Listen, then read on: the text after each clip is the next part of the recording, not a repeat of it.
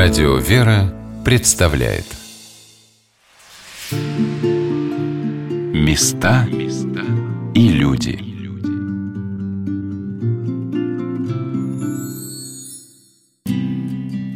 Здравствуйте, у микрофона Ольга Королева, и я продолжаю рассказывать вам о храмах Смоленска – в первой части программы мы познакомились с самыми древними храмами города – Петра и Павла и церковью Архангела Михаила. По словам историка и краеведа Демьяна Валуева, они чудом сохранились до наших дней. Старинные храмы, они, конечно, у них очень э, сложная судьба историческая. Мы можем вспомнить и то, например, что когда Смоленск оказывался под властью э, правителей католических, событий XVII века, Православные храмы переделывались в большинстве своем под костелы, но потом они переосвещались, возобновлялись. Да. В 20 веке был период очень трагический, когда часть храмов была разрушена э, либо в ходе антирелигиозных кампаний, либо в ходе войны они пострадали, потом были э, разрушены. Э, но если говорить о периоде рубежа 20-21 веков, то во многом благодаря трудам будущего патриарха Московской всей Руси Кирилла, который был митрополитом Смоленским и Калининградским, началось возрождение духовной жизни Смоленска Смоленска, и началось возрождение храмовой жизни, и, собственно, самих этих храмов э, можно просто как факт вспомнить, что одним из первых э, церкви был передан э, храм, возвращен храм Петра и Павла. Это было в 1991 году, когда Смоленск стал центром общероссийских, даже тогда еще общесоюзных торжеств э, в память э, святых Кирилла и Мефодия, Дни, Дни славянской письменности и культуры. Тогда храм Петра и Павла был возвращен. И постепенно возрождается духовная жизнь, но и жизнь храма, если понимать под этим нечто большее. Восстанавливается какой-то облик, потому что, вот, скажем, иконостасы, они соответствуют примерно тому, что было в XII-XIII веках. Вот. Очень аккуратно, очень бережно относятся к тому, что э, еще есть в этих фрески. Вот. И потом эти храмы, они входят э, в любой обязательный маршрут людей, которые посещают Смоленск. Потому что это символ, это память, и это то, что связывает прошлое с настоящим. Сегодня в Смоленске действует немало молодых храмов – и мы побываем сразу в двух таких. Оба построены в спальных районах не так давно, за последние 20 лет, но уже успели повлиять на жизнь людей, уверен Демьян Валуев. Жизнь людей в районах, где появляются храмы, меняется? Ну, в какой-то степени меняется. Конечно, она меняется, потому что э, а, все-таки ну, возникает э, община, возникает какая-то деятельность, э, начинают люди тяни, э, тянуться к этому храму. Как-то и общий облик, ландшафт меняется, это э, влияет на людей. Э, да, ну и потом же просто тот факт, что всегда раз храм, значит, есть священник. Значит, этот священник э, может прийти вот, куда бы то ни было, на любую площадку в этом районе, где возникает потребность. Соответственно, это, несомненно, э, приводит к определенным изменениям в жизни людей, и это очень важно для как раз подобных районов, потому что э, это районы, как э, то, что называется, проблемные. Районы, в которых строили жилища, но очень долго не заботились о том, чтобы там строить какую-то культурную инфраструктуру. Вот. А храм как раз и вот эту частицу культуры сообщает. О том, как с появлением храма меняется жизнь всего района, можно увидеть на примере Смоленского микрорайона Киселевка. Когда-то это была деревня под Смоленском, а теперь это огромный жилой массив в черте города с населением более 30 тысяч человек. Высокие многоэтажки, магазины, школы во дворах, а в центре строящийся каменный храм апостола Андрея Первозванного – Рядом со стройкой еще один, но поменьше и из дерева, освященный в 2017 году во имя святого благоверного Александра Невского. Настоятель прихода протеерей Андрей Мельничук встречает меня у ворот. Мы находимся на Петра Алексеева, улица. Вот здесь новый приход в честь апостола Андрея Первозванного. Конечно, это для нас было очень важно, чтобы в этом месте был э, приход, потому что микрорайон 50 лет тому назад э, начал обустраиваться, и здесь никогда не было храма. Поэтому, конечно, необходим духовный центр, как притяжение к Богу и церкви, так и, конечно же, досуг для семей, для детей. Поэтому Одновременно с приходом мы стали обустраивать и детскую площадку большую на 680 квадратных метров. Поэтому здесь раз у нас приходит много детей. Будний день, но площадка не пустует. Гуляют мамы с малышами и школьники после уроков. Здравствуйте. Рядом живете где-то? Да, конечно, рядом. Там за школой, недалеко. Как давно у вас такая красота появилась? Ну, в начале лета, наверное. Маленькие, да? мы еще сюда только вот начали ходить. Много всяких аттракционов. Очень нравится, что покрытие. Покрытие, да. Покрытие есть, да? Мягкое. Да. Резиновое. Да, если удариться. Для детей очень удобно. Как вас зовут? Надежда Афанасьевна. Надежда Афанасьевна, меня зовут Ольга. Вы рады, что такая площадка здесь появилась? Ну, конечно. Мы, правда, приезжие внуки, но все равно рады. Живете где-то рядышком? Я рядом, а они в Москве. Там тоже такие площадки. Ну, а здесь это просто чудо, да. Ребят, привет. А вы после школы сюда пришли? Да. А где школа? А, школа там 3-4. В каком классе? В пятом ГД. В пятом Д учитесь? Да. Ну, как вам площадка? Очень хорошо. На чем Довольно большая и удобная. И даже если упадешь, навряд ли рано получишь. Рано не получишь, если упадешь? Нет. Вы приходите покрутиться на карусели? Да. Не ломаете? Нет. Нет. Точно? Есть еще такие площадки у вас поблизости? Нет. Нет. Как, э, не мешаете малышам, а они вам? Нет. Нет, ну если, конечно, они хотят кататься, это до. Ждете, пока покатаются? Да. А что здесь раньше было, до того, как храм появился, помните? Здесь была закусочная. Здесь постоянно все выпивали. А здесь была просто вот трава. Вот только сейчас начали вот это строить. А так все это было такое запущено, в грязи, во всем. Осматриваясь по сторонам. Вот строящийся храм, вот временный деревянный, вот детская площадка. Трудно себе представить, что когда-то здесь был пустырь и не вполне благополучная закусочная, которую жители прозвали Мурлычкой. Но именно так все и было, говорит настоятель прихода отец Андрей. У нас на этом месте э, соседствовала с нами э, Мурлычка, это, соответственно, такое увеселительное заведение, где круглосуточно продавали спиртное нехорошего качества. Соответственно, естественно, такое соседство не могло нравиться людям, которые здесь живут неподалеку, потому что здесь и детский сад есть, и школа есть. Вот. Но мы как построили здесь э, площадку для детей, соответственно, она была закрыта, наконец-таки. Поэтому люди, которые здесь вокруг живут, была закрыта. они рады. Это заведение было закрыто. Да. Сейчас при Временном храме Александра Невского действует детская воскресная школа. В планах открыть школу для взрослых. И, конечно, все прихожане ждут, когда достроят просторный соседний храм. Там устроят большой духовно-просветительский центр. А пока все занятия проводятся на чердаке временной деревянной церкви, рассказывает прихожанка Людмила. В два года я прихожанка этого храма. Такой храм, в который действительно душа стремится. И вот сколько я сюда прихожу, и я радуюсь, что Господь нам послал такую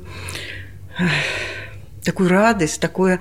Вот это, это настолько... У нас все храмы замечательные в Смоленске. Все, все это настолько вот гармонично для Смоленщины. И как проходят службы. Ну вот здесь какая-то особая атмосфера – Людмила, ждете новый храм? Когда же он построится? Конечно, мы ждем. Но с волнением, радостью ждем, молимся. Каждый из нас приобрел по кирпичику, чтобы этот храм был построен именно благодаря всем нам, вот так вот соборно. С улыбкой и теплом на душе покидаю церковь Александра Невского и направляюсь дальше – в храм святых новомучеников и исповедников Церкви Русской. И это последняя на сегодня остановка. Первый камень в основании храма новомучеников и исповедников российских в 1994 году заложил митрополит Смоленский и Калининградский Кирилл, ныне святейший патриарх. Спустя семь лет, в 2001 году, храм осветили. Это была первая церковь, заново построенная на Смоленской земле за последние 170 лет, рассказывает историк из Смоленска Демьян Валуев.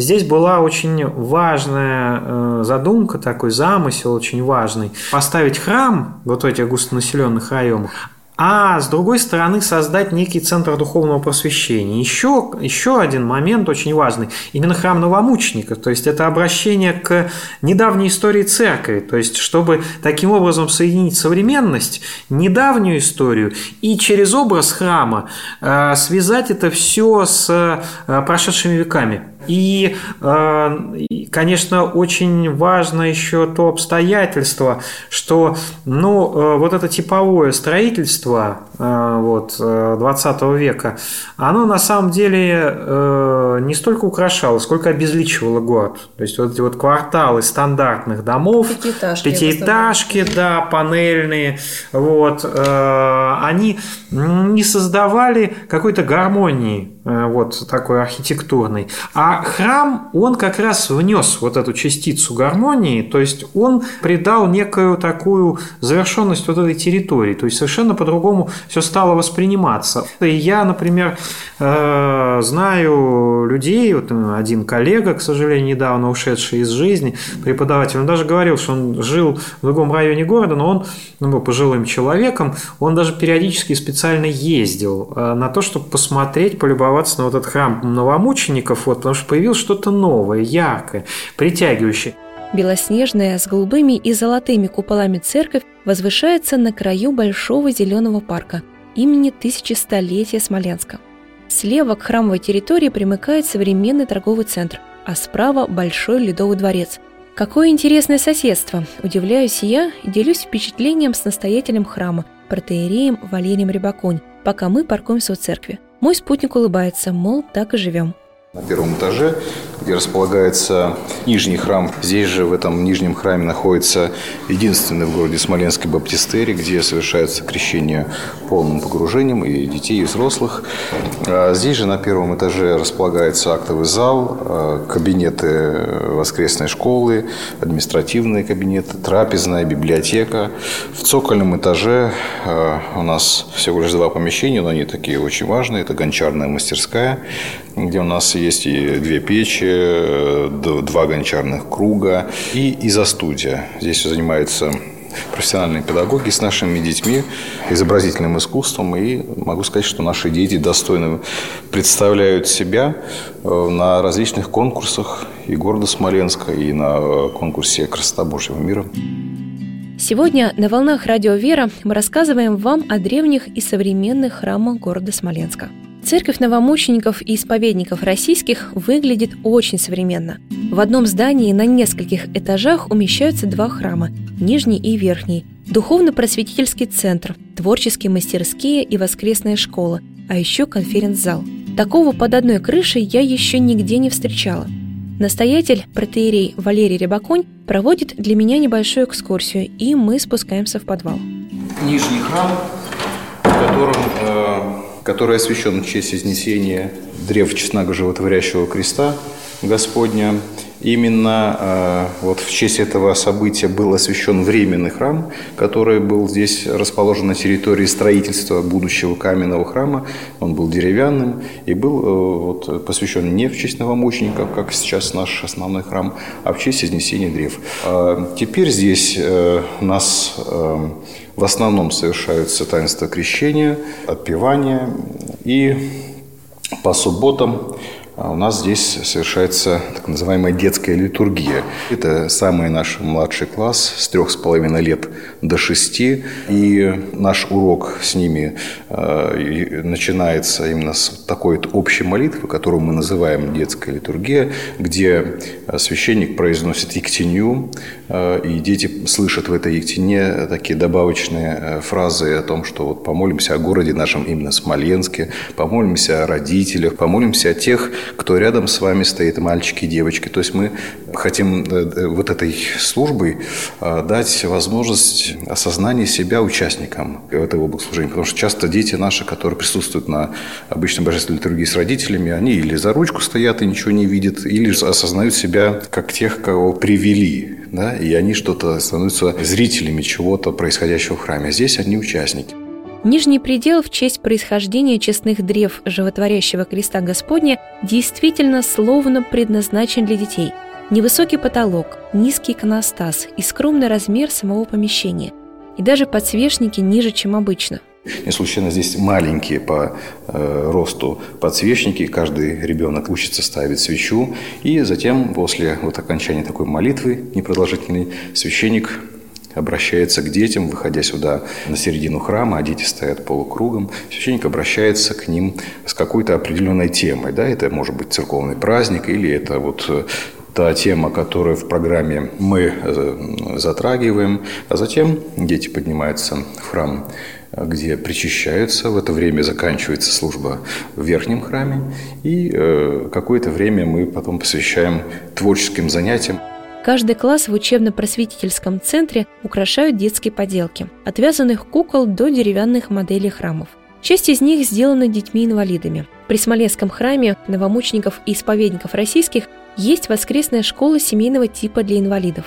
И ее директор Мэри Стефановна Хохлова дарит мне необычный сувенир – к Рождеству они с ребятами делали крошечные венки из глины, а потом их раскрашивали. Получилось красивое кольцо зеловых веток, украшенное шишками и цветами. Наша школа носит э, имя великой княгини Елизаветы Федоровны. Она наша, так сказать, помощница поддержка, покровительница. Да. 19 лет назад эта школа была для детей с инвалидностью. Ну вот прошло уже 19 лет, эти дети выросли, тоже взрослые люди, но для меня они дети, как и для своих родителей. И у нас большая дружная община, семья. Мы начинаем с молитв. А затем после канона мы идем, вот у нас есть такой конференц-зал, там у нас совместная трапеза, и дети, и родители, и это всегда православный календарь, это всегда наши дни ангелы, это какие-то праздники, а, рассказы, чем мы занимались в течение недели, это, и вот каждый с радостью делится этим, потому что есть семьи, которые в течение недели, у них нет возможности куда-либо выезжать э, и выходить, поэтому вот такое радостное ожидание нашей встречи. Кто ваши ученики? Очень разные. У нас есть замечательная девочка Маша Брагина, которая в основном находится в больницах. То есть у нее приступы эпилепсии происходят.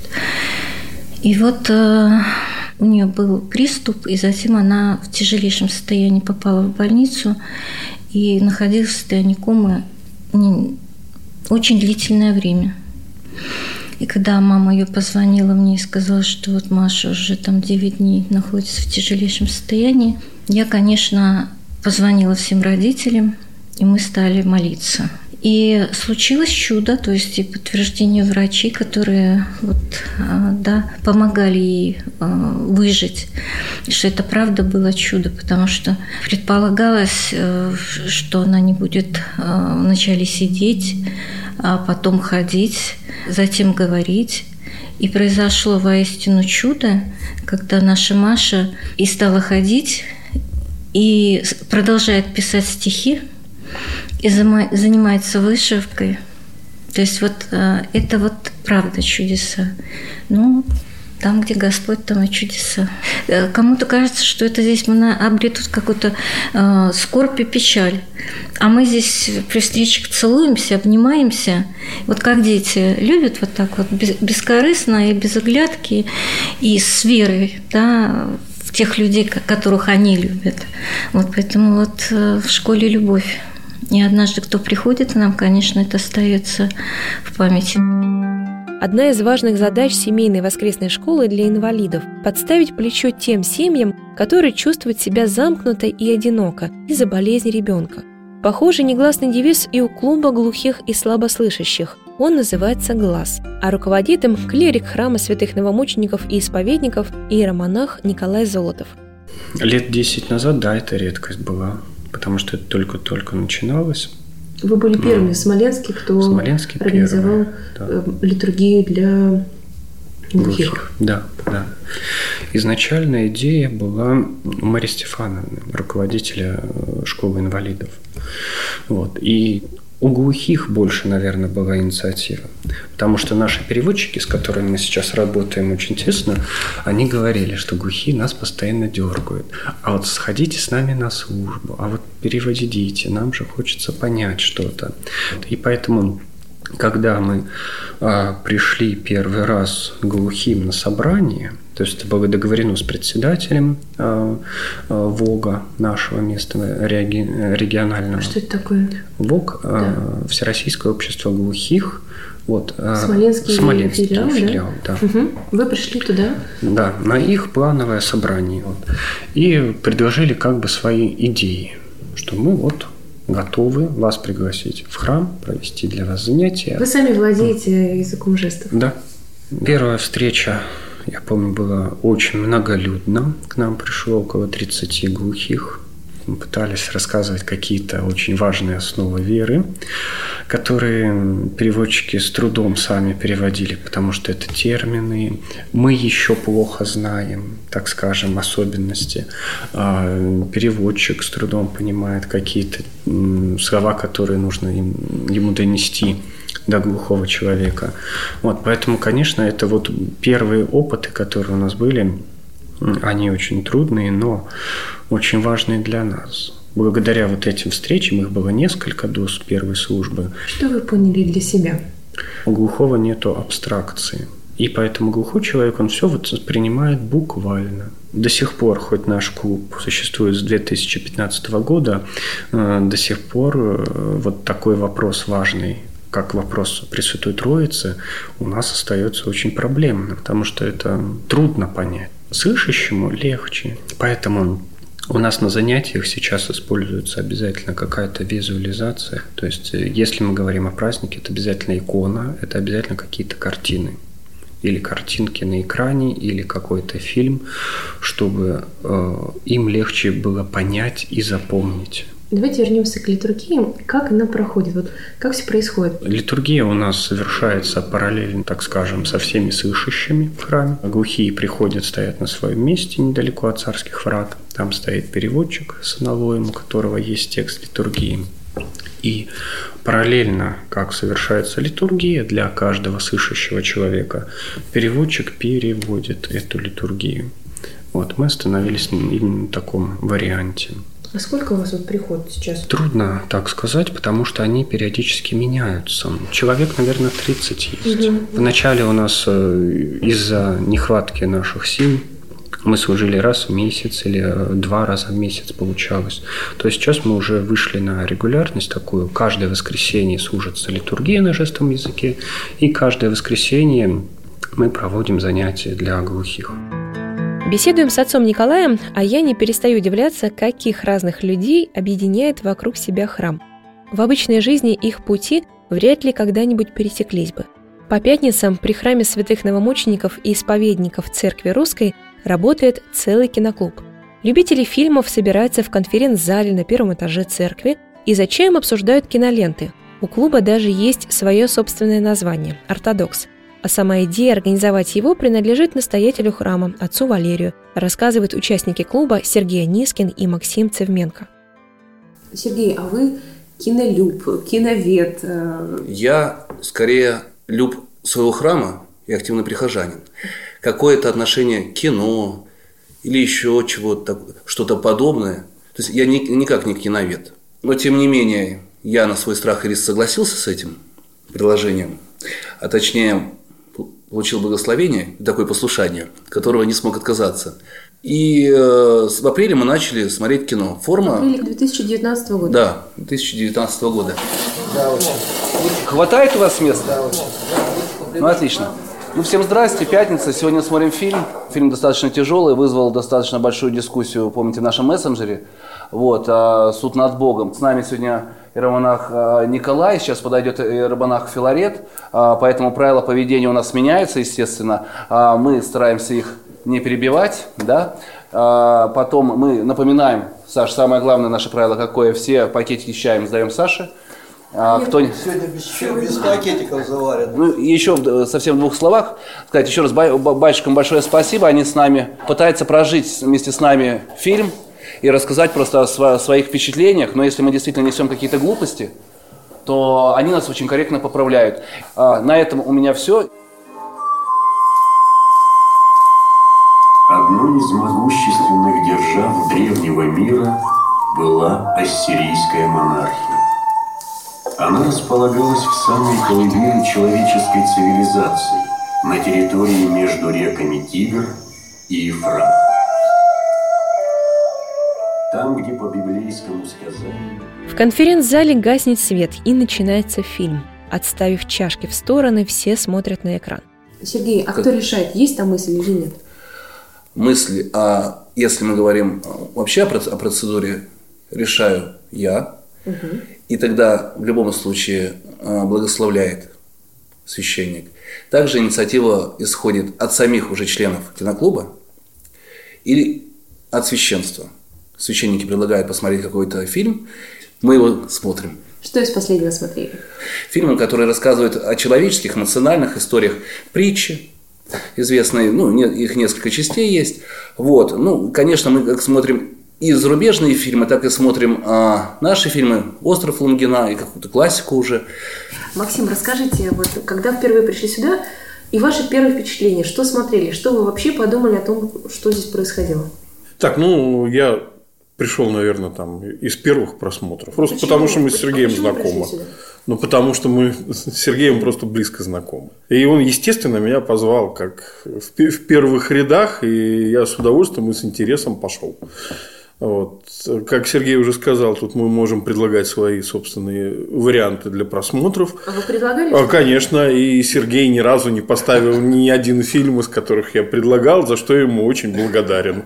А я вот вижу как раз то, на что бы я не наткнулся. Потому что, понимаете, вот можно же смотреть э, фильмы и обсуждать, допустим, их э, ну, с точки зрения художественной, профессиональной, там, как построена композиция, как играли актеры. Ну, это вот один вариант взгляда.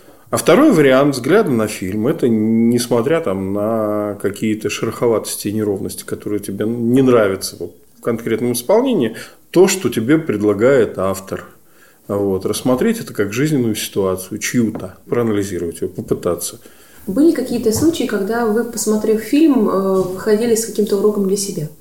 Слушайте, ну были такие фильмы страшные, которые хотелось бы развидеть. И они, может быть, э, фильм, допустим, с точки зрения художественной и не очень полноценный, но проблема очень тяжелая, она там как раз не решена. Как, Сереж, это назывался этот фильм?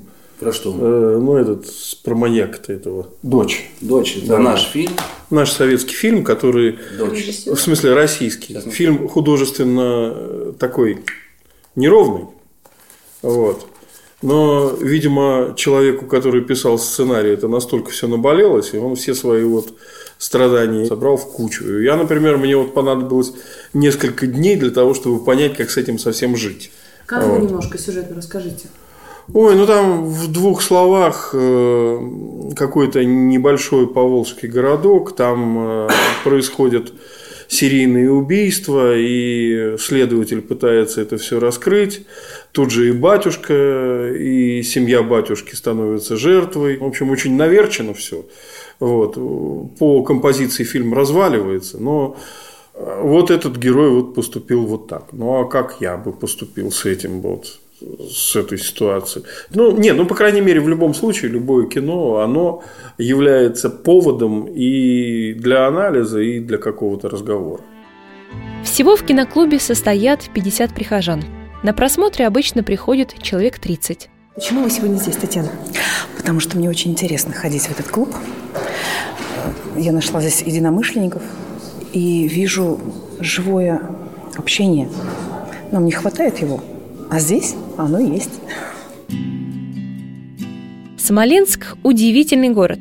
Здесь находится место большим торговым центром и детским площадкам, древним, многовековым храмом, как Архангела Михаила, и современным, как Церковь новомучеников и исповедников российских. Но самое важное, чтобы все это находило отклик в душах его жителей смолян, считает митрополит Смоленский и Дорогобужский Исидор. Я, Ольга Королева, с вами прощаюсь. До новых встреч! Если говорить о нынешнем поколении жителей города Смоленска, то наши горожане э, с удовольствием э, готовы принимать участие в созидательной деятельности и помогать нам в э, реставрации храмов, в благоукрашении нашего города. Но был, была эпоха, в том числе в городе Смоленске, когда разрушенные храмы, стоящие и в самом центре города, были, к сожалению, обыденностью. Сейчас ситуация меняется, наш город преображается, поэтому дай бог, чтобы наш город становился все красивее и красивее, а жители, э, живущие здесь, преображались своей душой. Места и люди.